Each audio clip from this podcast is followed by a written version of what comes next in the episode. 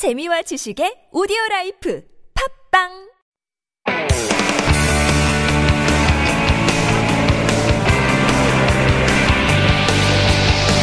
From the latest headlines to conversations about the trends and shifts that shape society at large, explore what makes living in Korea interesting with Life Abroad on TBS EFM.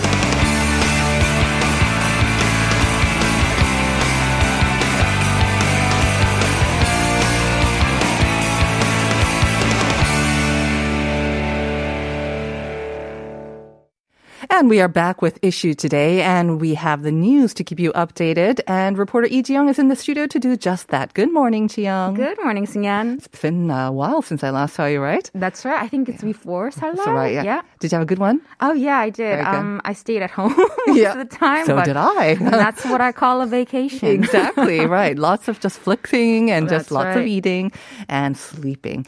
All right. Well, believe it or not, uh, just a couple of weeks now from the start of the new semester. Um, I think a lot of parents are probably looking forward to it, and Mm-hmm. also the students as well. But of course, with the rise in cases, a lot of worries as well. So the Ministry of Education released a new set of virus prevention measures for schools yesterday. So give us an update. Um, I guess starting with whether students will be able to actually go for in class or in person classes. Uh, yes. Now, uh, the short answer is yes. Mm-hmm. Um, the Education Ministry said that it is set on pushing through its plans to bring all students back to the classroom. Mm. But the ministry added that it's now up to each school to determine whether to do that or not.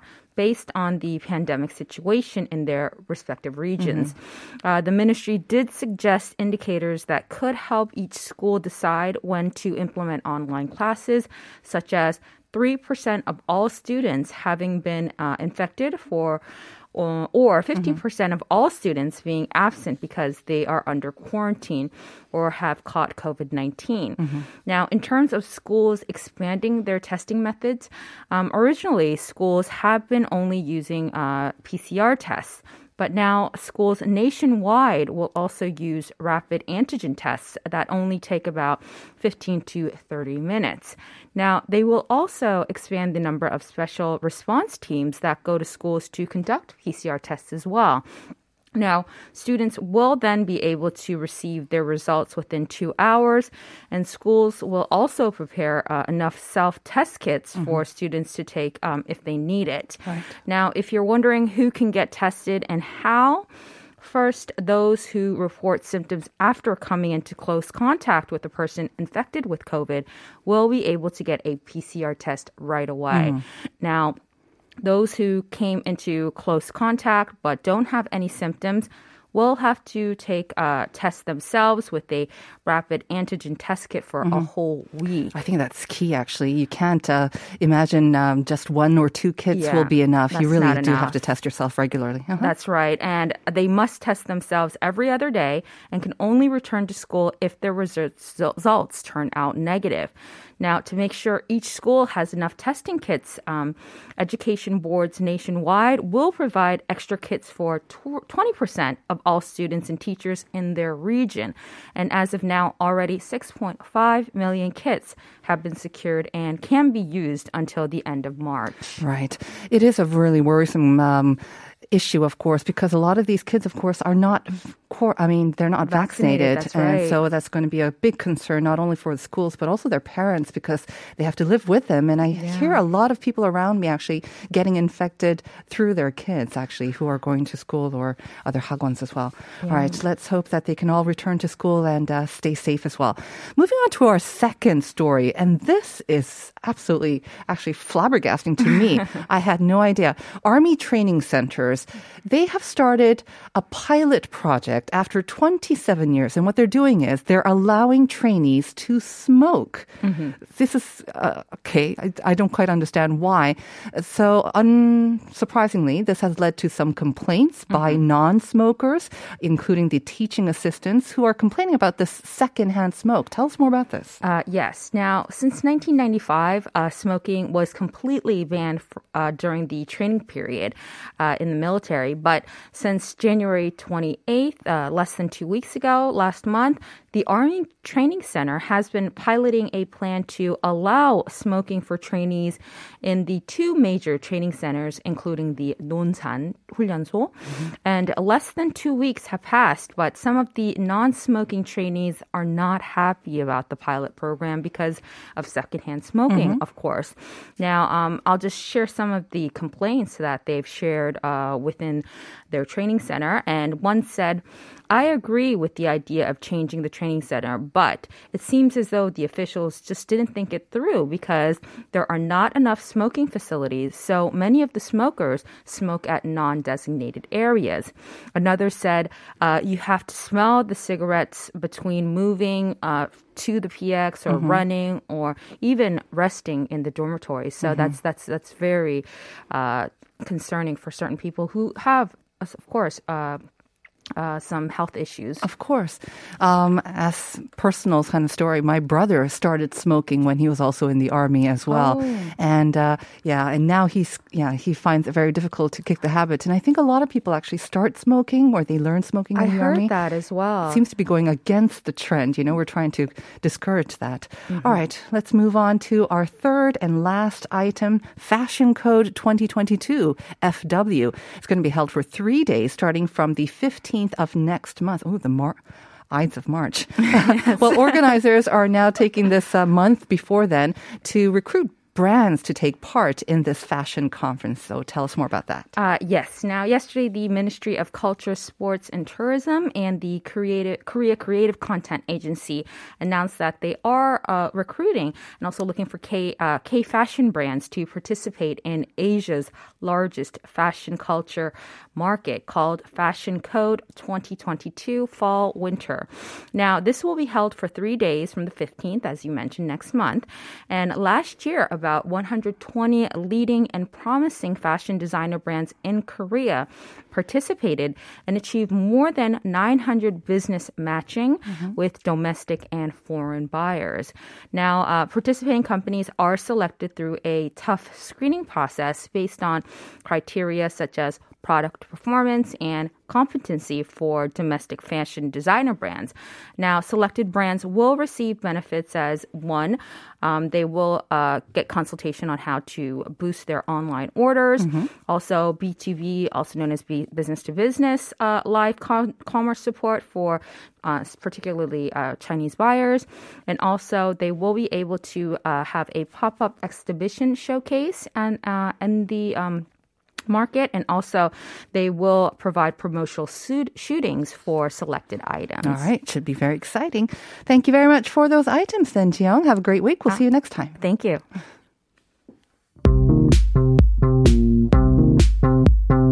Do you have questions about life in Korea?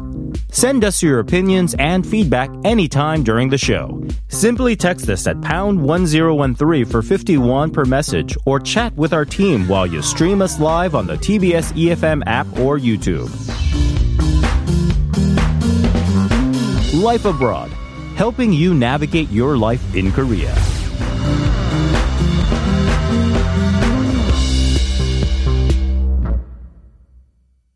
Dear future generations, I think I speak for the rest of us when I say, sorry. Sorry we left you with our mess of a planet. And we demand change! We must never give up. There's no going back now. I want to challenge all of you to start with a simple action. So that we can make a difference. Let's face it, it's time for us to plan it.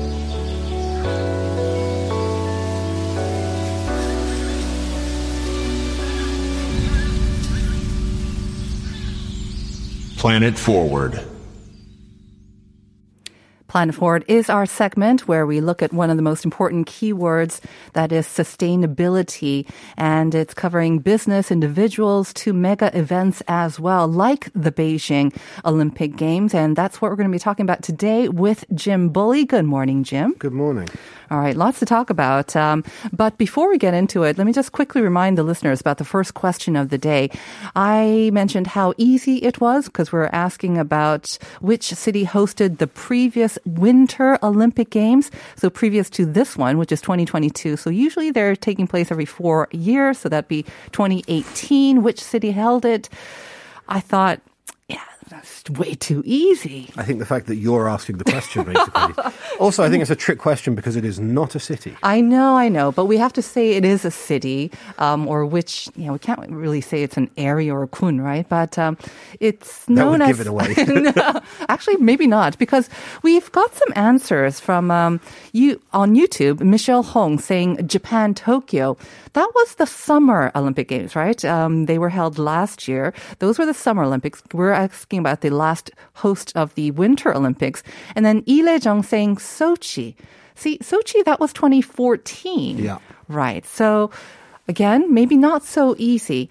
Um, I will give another hint. I mean, as Jim said, I'm very deeply sort of uh, involved and personally vested in this city or host. And also, um, I heard that a lot of people, or a couple of people actually, inadvertently ended up in Pyongyang instead of the actual host city Really? or place. Yeah. Can you inadvertently end up in Pyongyang? Apparently. Okay. Yeah. So hopefully that has given you a hint. And if you think you know the answer, send it into Poundsharp 1013. 2018년이었죠. 동계올림픽 어디에서 했었나요? 어디, 어디서 개최됐는지 그걸 보내주시면 됩니다. Now, before we get into the discussion of sustainability at the uh, Olympic Games and especially the Beijing Olympic Games, everyone yeah. I know on radio and everyone around me, Korean, has been talking about a certain short track event that happened yesterday. I was watching it as well. And um, shockingly, or maybe not so surprisingly, but shockingly, um, it was the, the quarterfinals, I guess, the Chun Chun Gersim and then the the semifinals. semifinals is- and it went up all to the finals as well. But there were some, um, it seemed that Koreans, anyways, biased rulings by the judges on both the women and more so the men's side. And uh, it has got a lot of Koreans up in arms about this, w- resulting in two major sort of medal um, contenders being disqualified. I mean, yeah, really four medal medal contenders. We entered those competitions last night with with a really realistic shot at four medals. Oh, yes. um, and ended up with not a single athlete in either of the finals. Uh, Choi Min-jeong crashed out of the women's competition. Um, I don't think there's too much controversy Hmm. right. about that. Uh, Park, I mean, that was was was injured. Um, he did advance, but had to had to withdraw Hmm. Right. himself. I, I, that replay was horrific to watch. was, was. Um, his his hand was run over. Luckily, they wear these gloves that are Mm-hmm. incredible. Um, but then you have Hwang and Lee, who were both disqualified um, in in fairly controversial um, manner. Uh, especially Hwang Dae-heon, the the Olympic um, record holder, the world record holder, uh, who was disqualified after doing what at the time seemed an incredible double overtake. Um, he was disqualified for overtaking And it seemed late. like no contact between uh, him and the other two The only contact that was visible was, appeared to be a Chinese athlete touching pushing from the by, from Um, behind, right? And and so the these two disqualifications also they both allow Chinese athletes to reach the final, Chinese athletes to medal in the event. That's the second time we've seen Mm-hmm. that happen at these Olympics. There's an increasing furore, um, both in Korea and also internationally, um, about the the refereeing at the games being being uh, skewed in Mm-hmm. China's favor.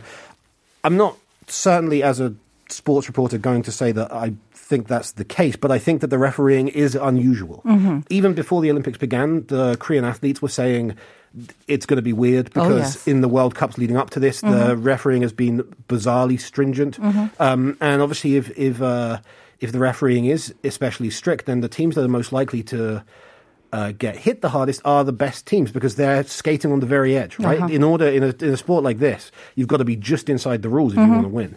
Um, and the the way that they're interpreting the rules in Beijing is um, really not working out in Korea. Well, obviously, there's always a home advantage, especially for the Olympic Games. We know this. Um, I think we also benefited from past games as well. But at the same time, for it to be um, causing this kind of outrage, but I'm not sure. You said internationally there's some some noise being made too. It's not just Korean Yeah, I people mean- and Korean m- media. obviously it's the biggest noise in, in Yeah. Korea right now because it was it was two people last night. Mm. Um, but the, there was there was a lot of backlash to the mixed team relay Right. uh, over the weekend. Weekend, which saw both um, Russia and, and the US Okay. um, disqualified, so that China went from finishing in last Yeah. place in the semi-final to, to Gold. winning the gold medal. Um, Hungary has also, both Korea and Hungary have lodged complaints with the Mm-hmm. ISU. Um, Korea has gone as far as the International um, Court of Arbitration for Sport Right, this right. morning. Uh, and um, there is increasing, you know, I can see from the analytics of our own stories that these, these are being picked up all over the world now. Mm-hmm. Okay. So it is a global story. Right. We'll see how it plays Yeah. out. I mean, I, I think the Korean team is going to be giving a press conference at 10, 10, as well. yes. So we'll also have to see what their official stance is and what they plan to do going forward. But let's talk now about sustainability. And because, I mean, the Beijing Games, they are, um, they're claiming to do two first, right? The first game for definitely to host both the summer and the winter games. But then they're also claiming to be the first carbon neutral. Yes. And maybe this hasn't received so much attention, but it is pretty big. Yeah, and it's kind of a, an inevitability, right? The grains games has been getting progressively greener. Mm-hmm. Um, you know, that was a huge part of the Pyeongchang games as well. Um, the building materials that were used, the uh, KTX construction. dismantling of uh, venues as well. yeah, exactly. They, they were built in such a sustainable Mm-hmm. way. The EV charging stations, which you know back then was a big deal. Um, in Tokyo, the the most famous thing is the cardboard beds. Yep. Um, recyclable beds, controversial though they proved to be. But there was a lot of other things. The hydrogen powered Olympic cauldron. Um, you know, Mm-hmm. The the, medals, medals were made from recycled phones. Uh, Beijing has taken that one step further. It's it's less exciting than cardboard beds and electric cars, but um, Beijing, yeah, claims to be the first carbon neutral Mm-hmm. games. Now, there's a number of ways that they've uh, achieved this. Reusing old venues. That's a big thing, right? Of yeah. course. Mm-hmm. Um, Tokyo, of course, did the same thing. But, uh, you know, Beijing, these are already pretty modern venues, Right. albeit for the wrong season. Um, so five old 2008 Beijing Olympic venues were reused for the 2022 Beijing Olympics. Mm-hmm. Every single venue is powered with reusable energy. Wow. Now, Tokyo powered some venues, but this is every single one, mainly solar and wind. And the rapid development of um, that reusable energy power grid in preparation for the games means that 10% of Beijing is now powered by reusable energy. That's pretty impressive. Yeah. Um, the now this is something that we maybe wouldn't think about, but obviously refrigerating massive, massive arenas uses a huge amount of energy and produces a huge amount of um, greenhouse gas emissions. The refrigeration systems in Beijing are natural CO2 refrigeration systems. Don't ask me how that works, but it's the first time they've ever been used at Okay. a games. The first time they've ever been used in China. Um, they cut the carbon emissions from the cooling process to nearly 0 Mm-hmm. uh, which is which is um, huge. And then, of course, you have um, emissions offsets as well, which always feels like a bit of a cheat. Right. But uh, every country does it. Um, buying carbon. Uh, what are those carbon offset tokens Uh-huh. Carbon and credits or- carbon uh-huh. credits, yeah, and planting, you know, tons and tons and tons of trees. Right. At the same time, though, I can't help but feel that maybe Tokyo and Beijing, um, the one advantage of not having any spectators, and Oh, I don't imagine there are a lot of spec- a lot of benefits to that, but simply not having the hundreds of thousands of people there will also make it greener as well. You know, less garbage, less waste, less CO2 Yeah. in everything. Yeah, um, so that would have helped. Because uh, another thing about the Winter Olympic Games, it's not only is it more technically difficult to host them.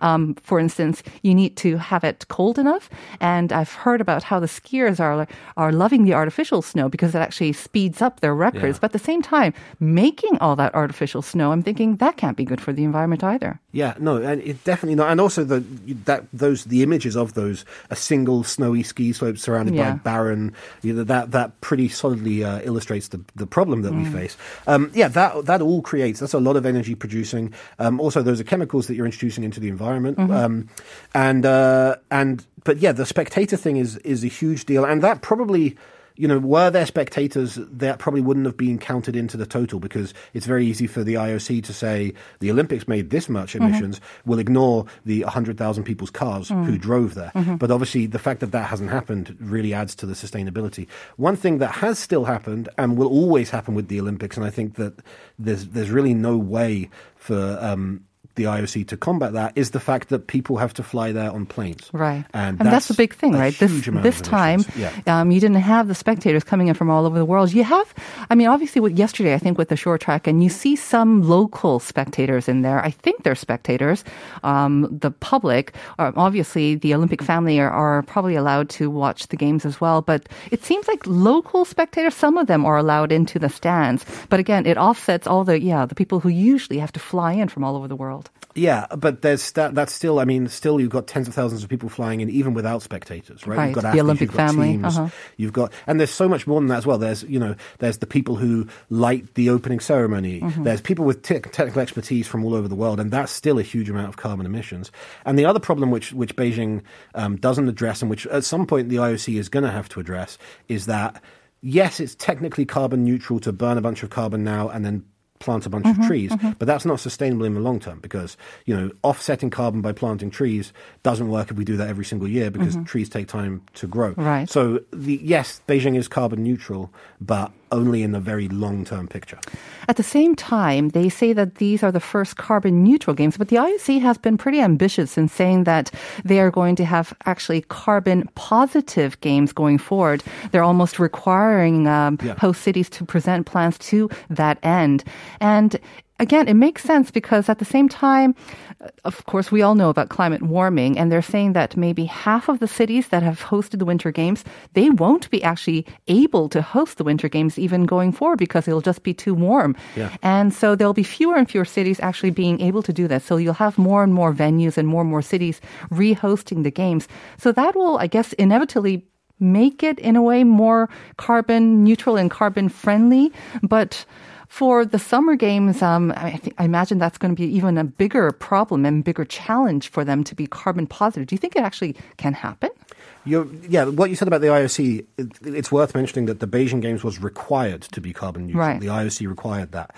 Um, and I, obviously, they're going to continue to, to do that with both the winter and summer games. But yeah, I think the only way that you, that you can do that is by just offsetting carbon by, by planting trees and trees and trees and trees and buying credits and that kind of thing. There's not that much you can do to cut down on the energy consumption mm-hmm. for such a huge event, especially for the summer games. Mm-hmm. Um, so yeah, I mean they they will be carbon neutral on the book, maybe even carbon positive, hmm. but that will be done, you know, on paper rather than the, the real experience. I mean, I know that you're not an environmental expert, but what do you think? Isn't it usually the infrastructure that costs the most? And I would imagine not only financially, but also maybe the, the most um, carbon creating as well. It's all the infrastructure, it's all the building. Yeah, that's, with the Olympics, that's definitely. so when you have a like a you know we have the host rehosting and rehosting. But I mean, how wouldn't that- regularly? I mean, even in even in a globally warmed place, um, you're going to have a lot of cities around the world that are still capable of hiring it. So it's not that you're going to be going back every five years. Mm-hmm. So then those those venues have to be maintained, mm-hmm. right? They have to be used.